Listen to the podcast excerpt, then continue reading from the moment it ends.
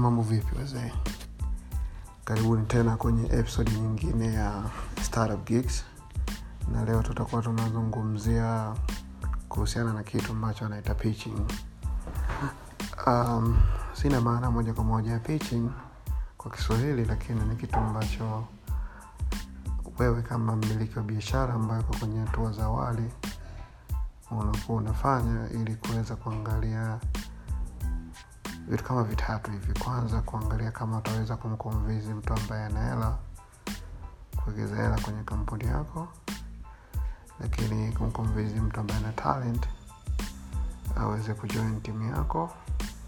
Au vilevile kuweza kuangalia kama anaweza kumkomvizi mtu ambaye kama ni mentor aweze kusaidia au kukumenta au advice ili uweze kuunda biashara yako kwa pitching ni skill ambayo muhimu sana kila mtu kuwa nayo especially wale ambao wanatengeneza biashara. Kuna aina mbalimbali za pitch kuna pitch ambayo tunaita elevator pitch.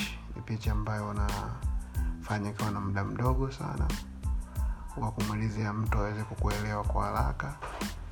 Mara nyingi inahusisha vitu basic tu. Inaweza ikawa ni one line ya biashara yako kwamba bwana uh, we are Huba for mangoes labda sisi bwana tuna tuna tuna tuna share maembe na watu mona au sisi bwana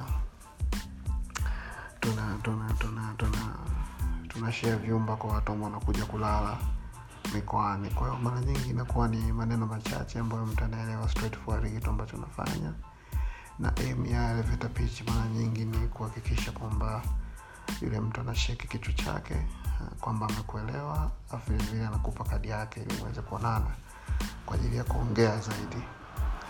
Lakini kuna pitch nyingine ambayo nikaenda nikaenda detailed pitch ambayo mara nyingi unakuwa unamwelezea mtu kwa undani kidogo zaidi na yenyewe inafata ile body of a pitch inakuwa inachukua shepu ya vitu vitatu muhimu cha kwanza tunaita problem una solve kwa lazima uzungumzie tatizo gani utatua labda sisi kampuni yetu bana anaitwa smart genge na smart genge uh, tatizo inaotatua ni kukosekana kwa magenge ambayo ni masafi ambayo yana deliver au yanauza vitu kwenye usafi. Kwao tumeanzisha genge la kisasa kwa ajili ya kudeliver vyakula majumbani kwa watu. Kwa ni problem na solve alafu baadaye unazungumzia solution kwa smart genge.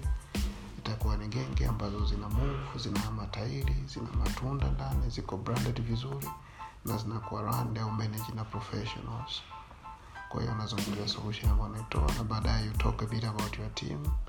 Kwa unazungumzia timu yako kuna mimi nafanya hivi na experience labda kwenye kuandaa matunda na kutafuta masoko na vitu kama hivyo kwa hiyo mtu anakuwa anasikia vitu vitatu muhimu ambavyo ni tatizo unaotatua solution ambayo unatoa na kwa nini timu yako ni timu sahihi kwa ajili ya kufanya ile kazi. Kwa mimi kama ni investor nakuwa attracted kuweka hela kwenye hiyo biashara na kama ni partner na kuwa attracted kuangalia namna gani. Sasa nitaingia mazima kwa sababu nimeelewa na kama ni mentor nakuwa naelewa namna gani zaidi ya kuweza kukumenta lakini vile vile kuna pitch ambazo zinakuwa hivi ni more detailed ambazo zinazungumzia program tatizo unaotatua solution unayotoa zinazungumzia your market mona zinazungumzia attraction idadi ya watu ambao tayari unawasave so far um, inazungumzia business model pamoja na revenue stream structure nzima ile ya biashara yako na namna ambavyo unaotengeneza hela na mwisho kabisa itakuwa inaele how much you are asking unaomba shingapi ambayo hii tunaita sasa investor pitch kwa mwisho lazima uclose kwamba bwana mimi kwenye biashara naomba milioni thelathini nikipewa milioni thelathini niko tayari kutoa asilimia kumi biashara yangu kwenye share ownership ya kampuni.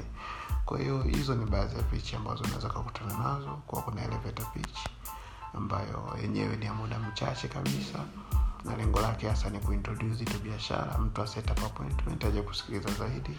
Kuna detailed pitch ambayo yenyewe ina, ina, inafunguka zaidi inaeleza vitu vingi zaidi kuhusiana na biashara. Lakini kuna investor pitch ambayo inaweka more detailed ambayo unaisema kwa ajili ya mwekezaji na lengo kubwa hasa ni kumfanya kubali uh, kuweka hela kwenye kampuni yako. Kwa hiyo ni muhimu sana kujifunza hizo skills ili ziweze kukusaidia sasa ukuze biashara yako kwa sababu huwezi kufanya biashara kama una mtu anayekomenta au anakushauri huwezi kufanya biashara kama una mtu unapatana naye kufanya naye kazi.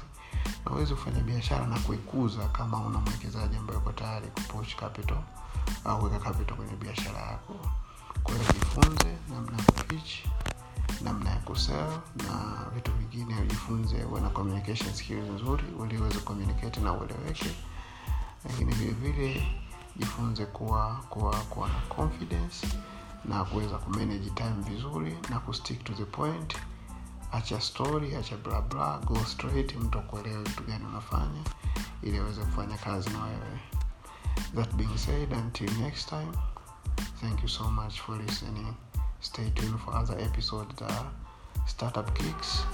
Na kama una swali au una comment usisahau kuacha hapo chini kwenye social media ambapo utakuta hii segment imekuwa shared.